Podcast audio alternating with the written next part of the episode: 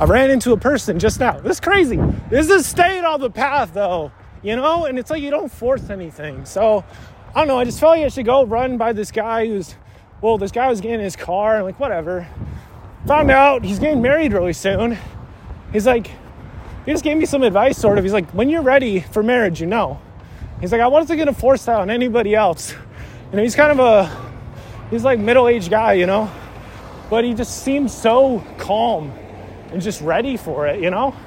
Like, that's a beautiful thing. He sounded like he's in a good place. It's worth it. You know, I feel like with my future marriage, like, that's not happening anytime soon because I'm staying on the path. That girl's gonna have to find me, man. She's gonna have to find me. That's what I'm saying.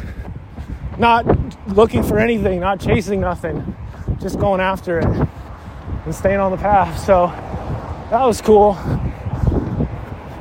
You just gotta trust the process, man. I found out that he works at the store that I never go to, so I'm gonna start going there. Say hi to my man Chris. Yeah, good guy. Good guy. You know, there's a lot of good people in this world, tons. It's good to just, I don't know, just just give, give, give, give, give, give. You know, quote the go giver again. It's like you don't know it's gonna happen, man. Continue to give. Give your best, the best of your life, right?